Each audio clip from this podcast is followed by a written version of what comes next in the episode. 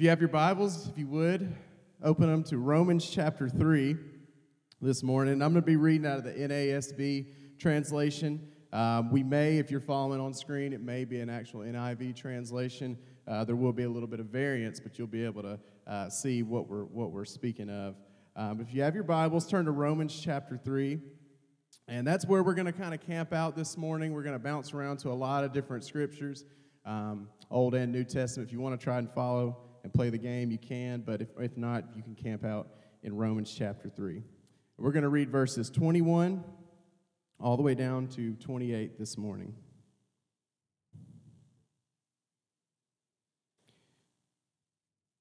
But now, apart from the law, the righteousness of God has been manifested, being witnessed by the law and of by the prophets, even the righteousness of God through faith in Jesus Christ for all those who believe, for there is no distinction.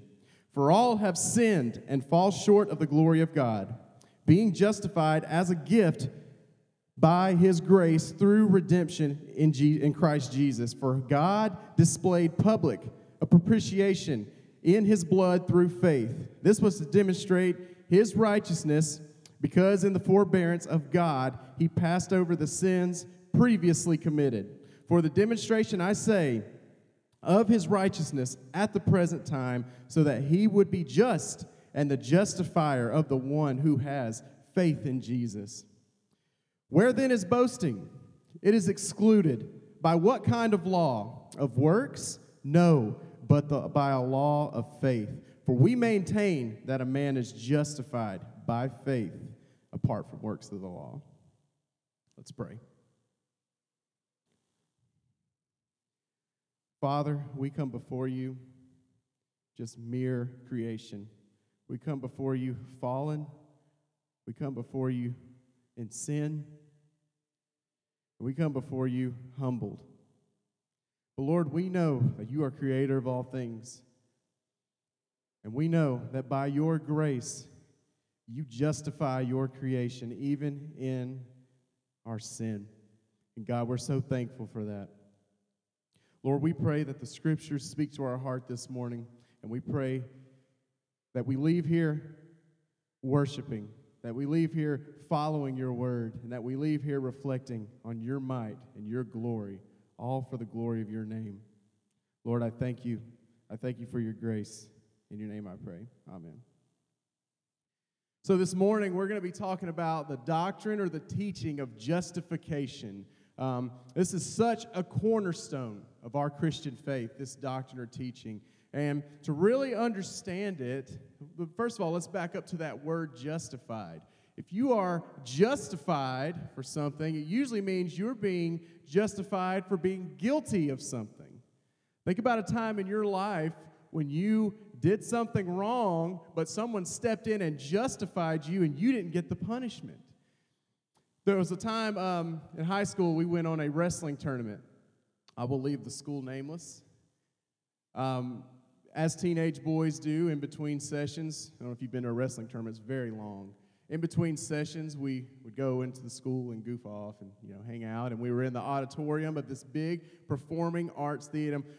Theater Woodland has an amazing performing arts theater. That's not the school, but this school we were in times it by two. It was, it was beautiful. We had plenty of room to run and be rambunctious.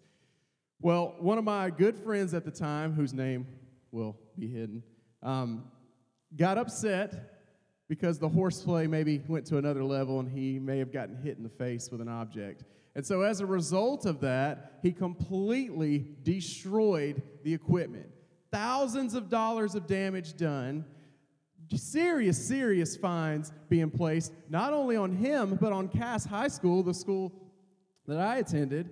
And it was serious, serious problems. Mo- very much pressure put on the coaching staff and the administration. And my friend, whose name will remain hidden, was in big trouble. But his father cut a check to the school, paid the fine, and my friend got away. He didn't have any, any, um, any punishment. The school that received the damage saw the payment, accepted it, and he was justified and said, you know what, he's fine, whatever. We won't press charges, we won't move forward. The school, my school, didn't really do any administrative um, punishment for him, and he got a few sprints at practice. Um, but other than that, he was completely justified because his fine had been paid. He was paid in full. Even though he was guilty, I mean, they probably still have the tapes. He was guilty, but he was paid and he was justified and released from punishment. You see, as Christians, this doctrine of justification speaks to us dead in our sin, dead in our uh, trespasses, breakers of God's law, but yet God in His grace sees us as justified. And we'll lay that out this morning. But to truly understand this doctrine, as we just laid out the word, what justified truly is, we have to know where we are as creation. You see, in the beginning, God created man, He created the world and mankind. And the goal of mankind, what He created mankind to be, was an image of Him. We were created to bear His image to be his image. That was the plan. And what's God's image? God's image is good. I know you're probably thinking to yourself, that's not really a, a great word to describe God, good. If you look in the dictionary of the word good, there's over 40 definitions. And the first one, morally perfect. That's God. He's morally perfect in every way, knowing of all things, he knows all things. He created all things. He, is, he has this world in the palm of his hand. His image was good, is good. And that's what we were supposed to be. Well, you know the story. Adam and Eve, the first two humans created to bear God's image, turned against their creator by way of deception, by way of trickery of the serpent or Satan. They were instructed not to eat from the tree of knowledge of good and evil, and that's just what they did. And by way of that, they received knowledge of good and evil. And so, what followed is mankind's uh, curse that fell upon us. Because mankind originally sinned against God in the beginning, direct violation of what he ordered, mankind was cursed. And God played, uh, describes this curse in Genesis. For, for Eve, the woman, childbearing pains, unbearably painful. And for Adam, the man, he'd have to earn his keep by the sweat of his brow, making labor extremely hard. Nothing would come, e- uh, come easy to him. And so, what we see here now and what follows is evil enters the world. Moving forward, evil consumed the world and the world became broken. In fact, you're seeing that in the news right now. We're seeing evil take place in the news right now, and I don't have to go into detail to describe it. You know what's going on in this world. But along with it comes sickness, depression, and death itself, among other things. It was not part of the plan for this to be, a, for, for the world to fall to this state. So, how does that trickle down to us? Well, Paul says this in Romans chapter 8, verse 7 through 8, says this. But because the mind is set on the flesh, is hostile towards God. For it does not subject itself to the law, for it's not even able to do so. And those who are, who are in the flesh cannot please God. What Paul is saying here is that because of original sin and the curse, our hearts are naturally hostile to God, natural rebels to God. We don't desire God's law naturally, we reject it. And you see it in the very next chapter of Genesis. The, the children of Adam and Eve, what did they do? You know the story Cain and Abel. Cain kills his brother Abel out of jealousy and wickedness. And because of this act, these acts of sin that has just encompassed our world, there's a wedge that has come between mankind's heart and God's law. And that wedge is sin. You see, sin is direct disobedience of God's law, it's direct disobedience to his image and what he had created for mankind. And you see, we've got to come to a hard truth, you and I, about our sin. We've got to come to a realization. The truth is, we like sin, we desire it. We can't get around that. Our fallen state has caused us to chase lust, to chase, chase hatred, drunkenness, just a few. Even the most sanctified and devout Christians will always fight this battle. You will always fight a battle of sin because of our fallen state. God does save, God does transform the heart, but we will not be out of a fallen state until Jesus returns. And you will always fight this battle.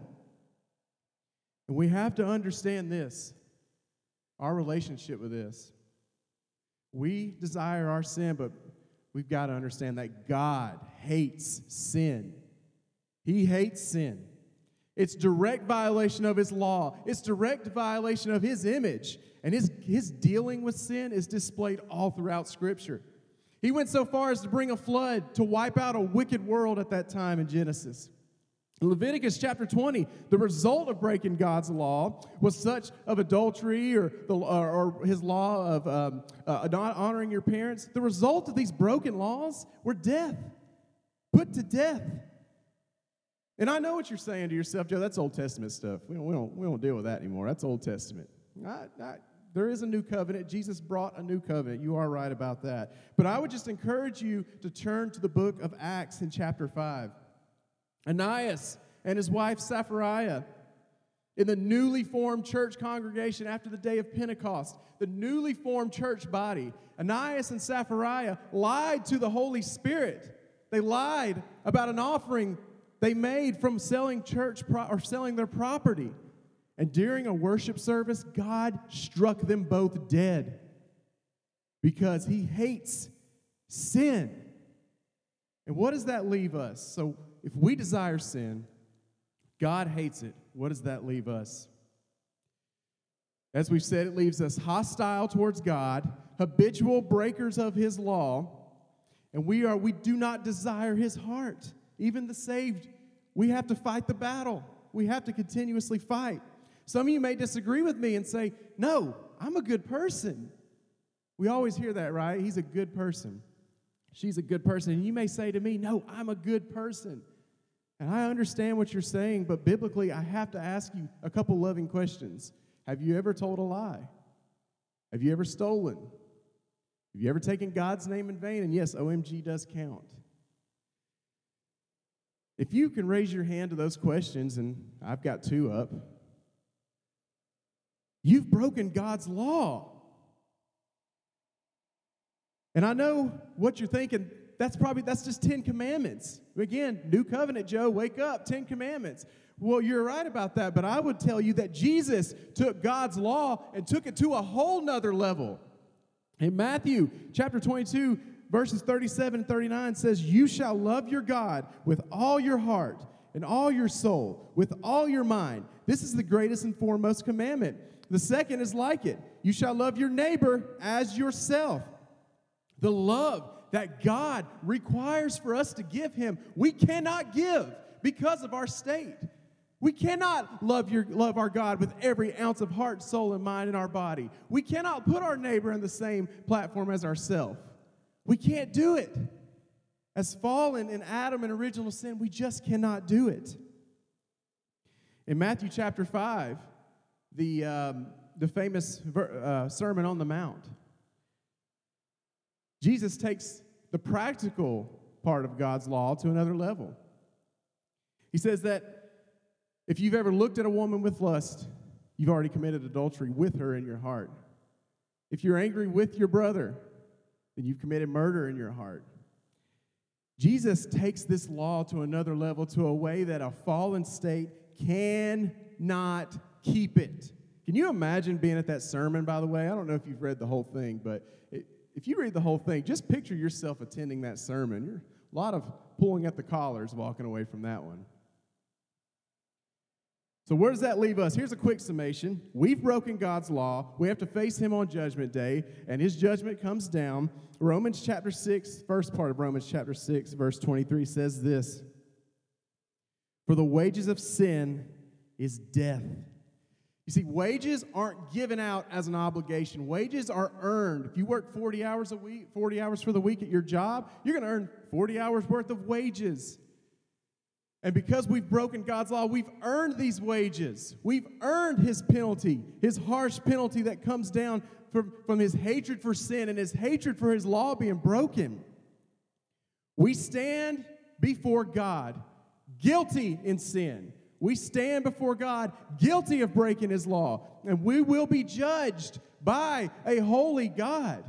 A God who is so holy, He's created the heavens, He created the earth, He gave you and I life, and He's so holy that when Moses asked for Him to reveal Himself to him, God revealed Himself, and Moses couldn't even look at Him. He had to hide His face. He couldn't look at Him, he couldn't face Him. That's the God that we will stand before.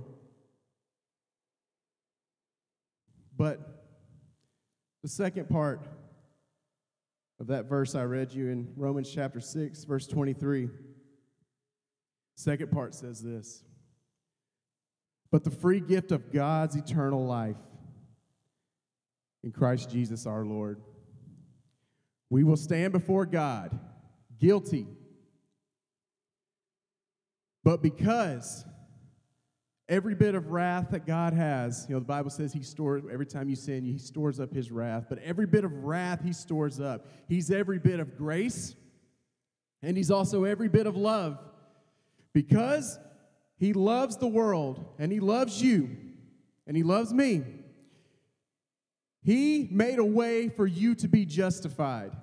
He sent His Son, Jesus Christ, born of a virgin, to live on this earth to dwell on this earth, to keep God's law, to perfectly keep his law, the only man to ever keep God's law, the most innocent man in the world.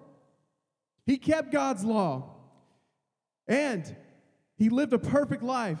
And then he was wrongly accused, he was punished, he was beaten, he was tortured, whipped, flogged, and willingly took it. And then he went to a cross was nailed and hung, and he died and suffered a death and rose the, the third day. And he did that to pay for your judgment. He did that to pay for the world's judgment. And because of his willing work on the cross, because of the work that he did, you and I can stand before that holy God and stand before him, and he sees us in our guilt, but he also sees you as justified because another has stepped in and paid your fine. Jesus Christ paid the fine that we deserve from our sin. He took the punishment, and now you stand before God justified in his eyes. Amen. Amazing. It's amazing news. So, this morning, we're going to look at that doctrine, and we're going to look at three aspects of it. We're going to look at how we are justified by His grace through faith alone. We're going to look at the legal implications of His justification. And then we're going to look at our response, what our response should be. And I really hate to ask this, but if somebody could, a bottle of water would be amazing if anybody's available to do so. Going back to our base text, Romans chapter 3, verses 23 and 24. It says this For all have sinned and fall short of the glory of God, being justified as a gift by his grace through the redemption which is in Christ Jesus. Man, in its fallen state, cannot save itself. We are fallen. We are fallen from original sin. But God, in his grace, his holy and loving grace, gives it freely to his people. He gives his grace to those who he calls. He gives his grace to those who love him. He gives his grace to those who have faith in Jesus. And we're going to continue on to verse 20, 25. Whom displayed a public propitiation in his blood through faith. This was to demonstrate his righteousness Righteousness, because in the forbearance of God, he passed over sins previously committed. In that verse, I want to look at two words. The first word, propitiation, can also be seen as satisfaction. God's wrath for sin, his wrath for the sinner, was seen as a propitiation on Jesus, a satisfaction on Jesus. So the wrath that the sinner deserves, the wrath that was inflicted upon him, was given, and it was freely given on Jesus. And so Jesus, taking the wrath of God, the wrath from God, satisfied his wrath. Jesus, the work, satisfied his wrath. And then the next word, forbearance. It was demonstrated his righteousness because in the forbearance, God, he passed over sins previously committed. Forbearance meaning restraint. So God put the wrath on Jesus. He restrained his wrath to the sinner, but who is that available to? It's the question we have to ask. Paul answers this in verse 26. For the demonstration, I say, of his righteousness at the present time, so that he would be the just and the justifier of the one who has faith in Jesus. Thank you, brother.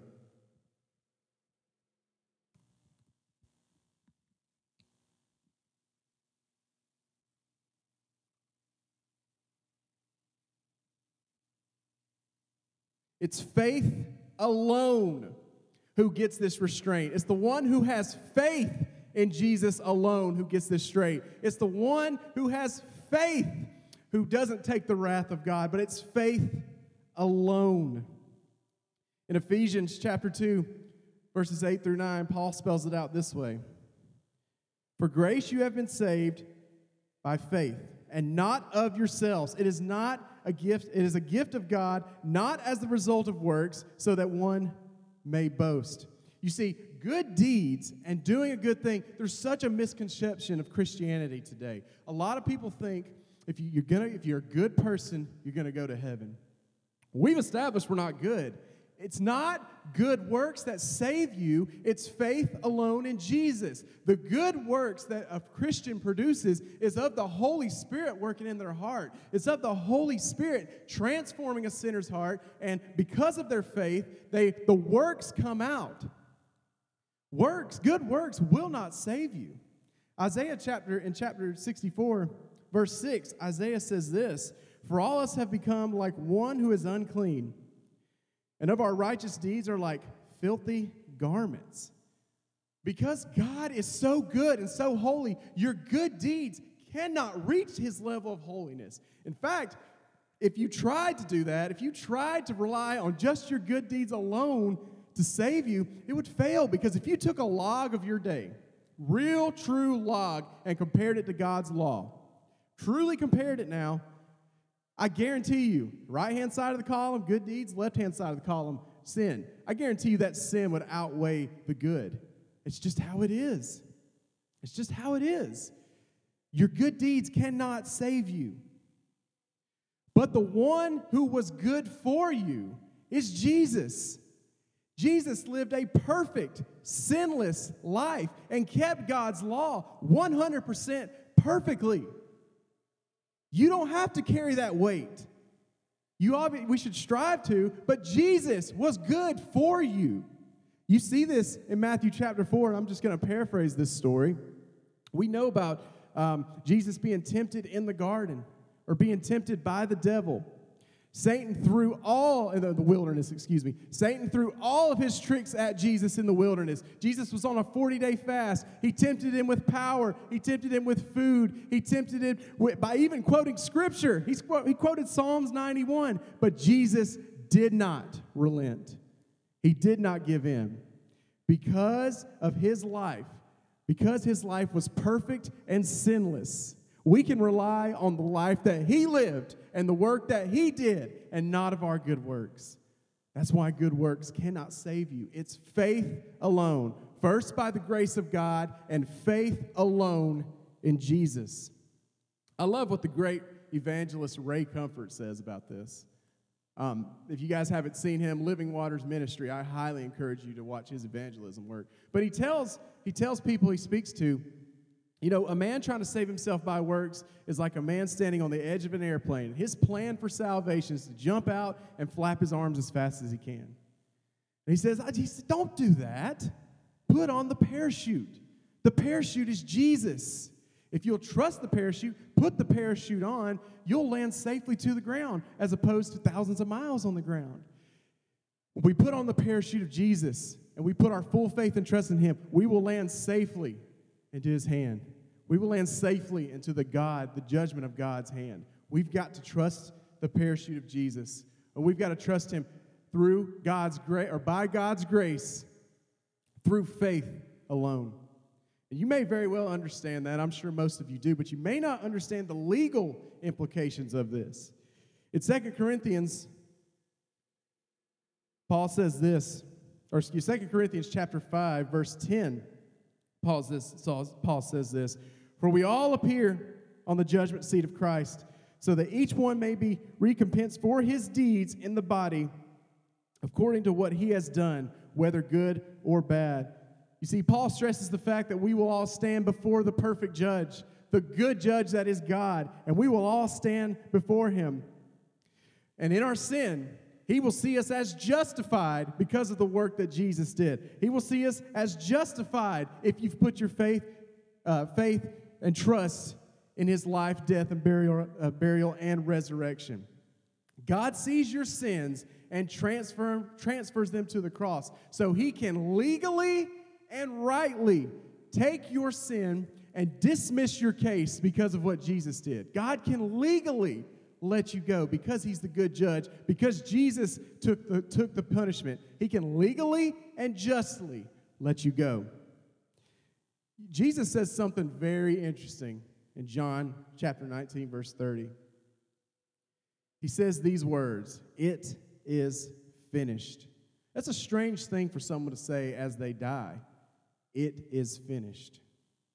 But what he's saying there is the job has been done, the debt has been paid, the sacrifice has been fulfilled, and now those who put their faith in Jesus can be justified in the eyes of God. That's what he's saying. It is finished. It is finished.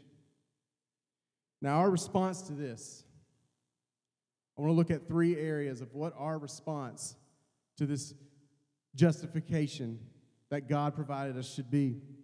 Moving on to Romans chapter 12, we see in verse 9 that Paul speaks to behavior of a Christian. And what he's really speaking to is behavior of a Christian that has the Holy Spirit inside of them. When you've accepted Christ and you put your faith in Him, you're blessed by the gift of the Holy Spirit, which produces certain fruits. It produces things. Again, it's not what saves you, but it's the fruit that comes from the Holy Spirit. Uh, chapter 12, verse 9 says this Let love be without hypocrisy.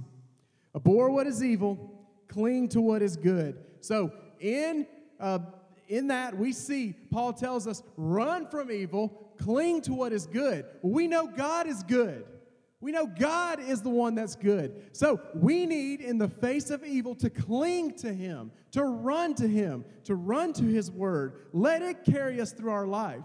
We're surrounded by evil every day, we see it. But in the face of it, we've got to run to God through prayer, through His Word, and cling to Him and let Him fight this evil. I like the story of David and Goliath. We like to infuse ourselves as David in that story. It's a very easy thing to do. That we're David and we're going to conquer these giants. Let God do it. Jesus is David. He conquered Goliath, the Goliath of death. Let him be the one who handles that. Run to God. Run to what is good. God is good. Run to him in the face of evil. Verse 10, Paul says this be devoted to one another in brotherly love. Give preference to one another in honor. What he's talking about there is this family dynamic of a church family, of other believers. When the times of evil come, there's no better family than your church family. So we've got to, as the verse says, love, be devoted to one another in brotherly love, in a family love, to be there for one another. And I have to say, we've really, really seen that in this church through the history of its church. Anytime someone falls or anytime there's ish, there's trouble or evil, we see our church loving each other. So keep up that work and make sure we can continue to do that. In verse 11 through 12, he says this not lagging behind in diligence or fervent hope, persevering in tribulation and devoted to prayer. He uses the word hope there. Hope hope that one day this world will not win. One day the evil in this world will not win. It's already lost, but there's one day when Jesus will come and he will return and he will gather up his people. He will gather his believers and he will finally crush the devil once and for all. That's the hope that Paul speaks to. That's how we should walk in response to our justification walking in love and walking in hope, walking in joy for what Christ has done. The next area of response I want to look at is repentance. Repentance is essential to our faith. Repentance of sin is essential to our Christian belief. The Greek, it comes from a Greek word metanoia, which means a change of mind. So when you repent from your sin, you change your mind about your sin. You change your views. I know when I became a Christian, there were things I didn't even know was a sin. But when I when I accepted Christ, I changed my mind, turned from some of those things. And that's what repentance is. It's a godly sorrow of sin, not a worldly sorrow, afraid of being caught afraid of what the world may judge you, but a godly sorrow of what God thinks of your sin. That is real saving faith. Real saving faith will produce repentance. Now, in Luke chapter 13, paraphrasing verse 3, Jesus tells the Galileans, He tells them, unless you repent, you too will perish. He's given them a warning of judgment to come. He's telling them, you must repent. You must repent of your sin. Acts chapter 17, verses 30 through 31. Paul preaches repentance when he continues his ministry in Athens, Greece. He says, Therefore, having overlooked times of ignorance, God is now declaring that men, that all people everywhere should, re- should repent, because he has fixed a day in which he will judge in righteousness through a man who has been appointed, having furnished the proof to all men by raising him from the dead. God's calling us to repent. God's calling the world to repent. His judgment's coming. We've got to repent. Now, repentance does not mean living a perfect life. Don't mistake what I'm saying here. Absolutely not. We've already established that we can't keep God's law. But when we do fall into sin, we confess it, we bring it to God, and we move forward and we continue to grow in our sanctification. But repentance should see a change of mind about sin. And if you're a Christian here today and you fall into sin, get before the Lord and confess it. But I have to tell you, brothers and sisters, this morning, if you are diving headfirst into your sin, if they're like, like, the other, like the other people in the world, if we are diving headfirst into sin, willingly sinning against God, willingly jumping into our sin, we, I encourage you today, before you leave this morning, get before the Lord and repent of your sin. Repent. We cannot just dive into our sin like unbelievers. We've got to get before the Lord and show genuine repentance. Charles Spurgeon, who was the prince of preachers, says this that, sin, that true faith is not inseparable from true repentance. Repentance alone does not save you, it's faith in Jesus. But true saving faith will show a repentant heart. It will show a heart of repentance, turning from sin. A good example of worldly sin or worldly sorrow. We can find it no further than Judas. Judas, who betrayed Jesus, who gave his location to the Pharisees for, in exchange for money, was when the, when the whole thing went down, Judas felt his worldly sorrow. He gave his money, tried to give his money back to the Pharisees. It, that did not satisfy his guilt, it did not satisfy his shame. And as we read, we know what happens. He hangs himself because of his worldly sorrow. There was no godly sorrow. There was no sin against God. There was no repentance. There was nothing like that. Judas's worldly, worldly sorrow is displayed in this chapter. We've got to keep a repentant heart. As a true believer and a true Christian of faith, keep a repentant heart. Continue to turn from sin. Continue to have a change of mind about sin. And make sure that we're doing everything we can to keep that repentant heart. The last thing, last point of our response to this beautiful doctrine of justification, I want to share with you in Matthew chapter 11. Now, if you read before the verses we'll be reading, you'll see that uh, Jesus goes through the cities of Chorazin, Bethsaida and Capernaum and gives them a spiritual thumping. He goes through these cities, chastising them, uh, uh, uh, uh, rebuking them for their lack of repentance and for their lack of faith in a Savior, their rejection of God. And then he comes and he gives this beautiful invitation in verses 28 and 29. Come, all you are weary and heavy laden, and I will give you rest. Take yoke, take my yoke upon you and learn from me, for I am gentle and humble in heart, and you will find rest for your souls. You see, you've got to understand what these Jews were going through at this time. They were going through serious persecution, not just from Rome, who was under rule at that time, but also from their own people, the Pharisees, the law keepers.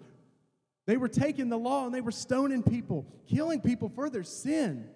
And Jesus comes to these people and says, You don't have to carry that burden anymore. I have come. Lay your wearies on me, lay your burdens on me, and I will deliver you. That promise is true for us today.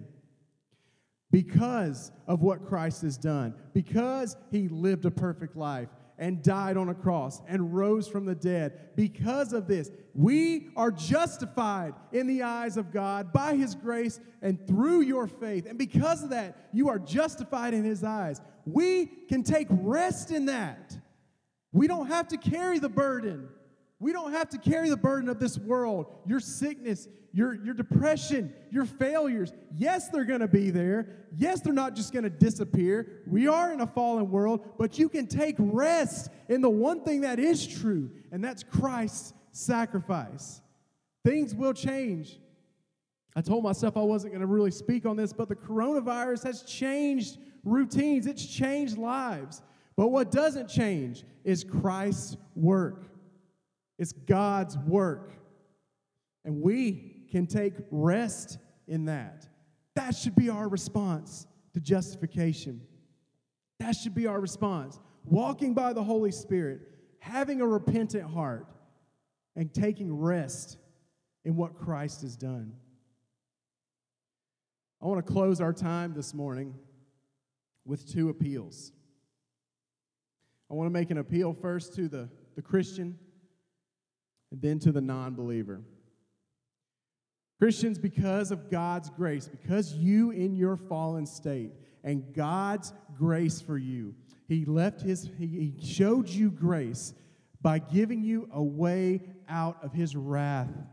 And it's your faith in what Jesus has done, dying on the cross. You now, because of your faith in this, you now stand before a holy God, stand before a God who's created everything, stand before a God who's given you life who holds judgment, who is the perfect judge. You stand before him, and he will look at you, brother and sister, and he will say, You are justified. You are guilty in your sin, but you are justified by my son Jesus. You're justified in Christ's work. Now, I want to encourage you this, and I'm talking to myself here too.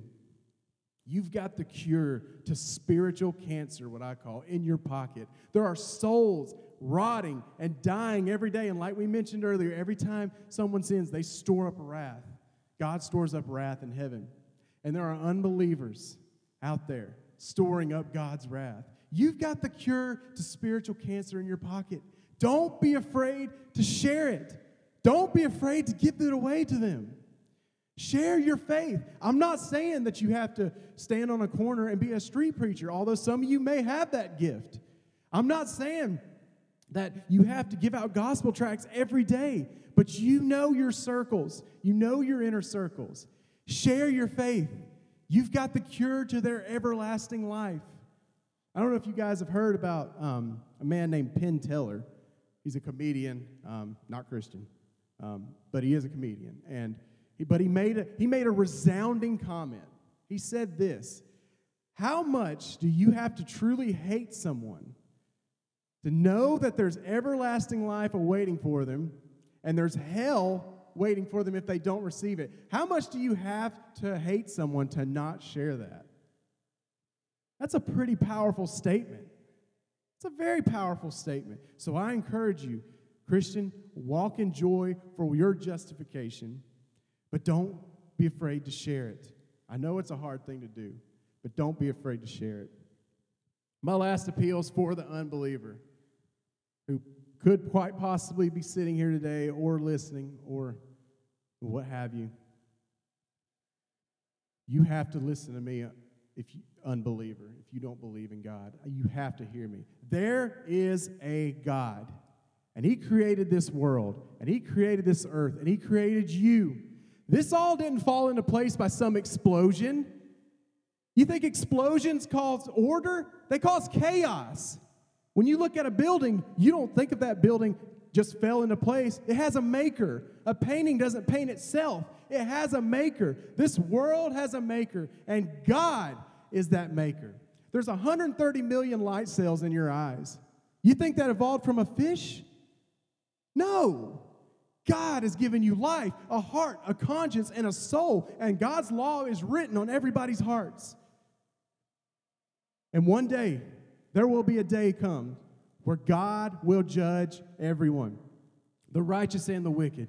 And the wicked and you don't have you can you have to believe this. A wicked will be cast into hell for future and er, eternal torment. Jesus says it'll be a place of, of weeping and gnashing of teeth. But God, in his love for the world, showed his grace by sending his son Jesus to the earth and dying a brutal, horrible death. But that death was a reflection of his punishment for the sinner. The world went dark when Jesus took his last breath. Some people say that's God leaving Jesus. I believe it's his judgment. Jesus says in verse 8 that um, I'm the light of the world, and whoever comes to me will never walk in darkness. God has given a way for you to be saved. And it's through faith alone in the one who lived a perfect life, who died a death, who died a death that when you accept Christ, you will be seen as justified in God's judgment. I plead for anyone who is listening to grab that truth, hold on to that truth. Come before the Lord and say, God, I did not realize how serious my sin was. I did not serious how of how bad of, of, a, of a disobedience it was to you. Lord, I believe in you. I believe that you've sent your son. I believe Jesus is the Son of God. I believe that he died on a cross to take my punishment so that I could be justified. And then in the quiet of your heart, ask for forgiveness. Ask for faith and uh, put your faith and trust in Jesus and repent of your sin. That's my appeal to you, unbeliever, if you're here or listening. God has provided justification for those who have faith in Jesus alone by his grace. One more analogy. It's as if I showed up to court. Some of you new drivers in here, this analogy might fit for you one day. You may show up for court with a mountain of speeding tickets. And the judge says, in the case of insert name here, this is a very serious fine. You're facing harsh penalties, but somebody that you've never even met, somebody you don't even know, came in and paid your fine, and now you're free to go. We're justified by the work of Jesus, by God's grace, and through your faith alone in Him. Let's pray.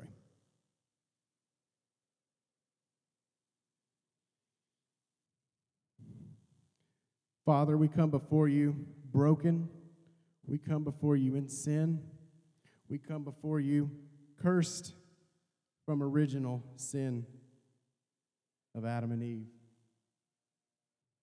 Father, we're thankful for your grace. You were not obligated to show us grace. You were not obligated to save, but you did. For every bit of wrath you have, you have every bit of love. And God, we are thankful for your grace. We are thankful for sending your son Jesus to the earth to live a perfect life, to die on a cross a brutal, horrible death, and to rise from the dead. And God, because of our faith in Him, you see us as justified. We will stand before you one day on that great day of judgment. We will stand before you, and you will look upon us as justified and righteous. And God, we are so thankful. Father, we ask that in response to this, we walk by your Spirit, the Holy Spirit that's been blessed upon all of us. Lord, we ask that you just continue to let the Spirit work in our lives, that we continue to repent of sin, and that we take rest in your promise. God, I pray for any soul who is watching this, who is not a true believer, to fear you. There is a hell, and you will send those who don't believe there. But there's also a heaven, and those who will humble themselves and believe in you, we believe you'll take them there. And God, we believe that our faith in Jesus will get us there. Lord, I pray that in this evil world, we don't see it as something that's overbearing. We see it as defeated because your son Jesus defeated it. It's already dead, and now we're just waiting on that day. God, I pray that you let us walk by the Spirit. I pray that you let us take rest in our justification by your grace. In your name I pray. Amen.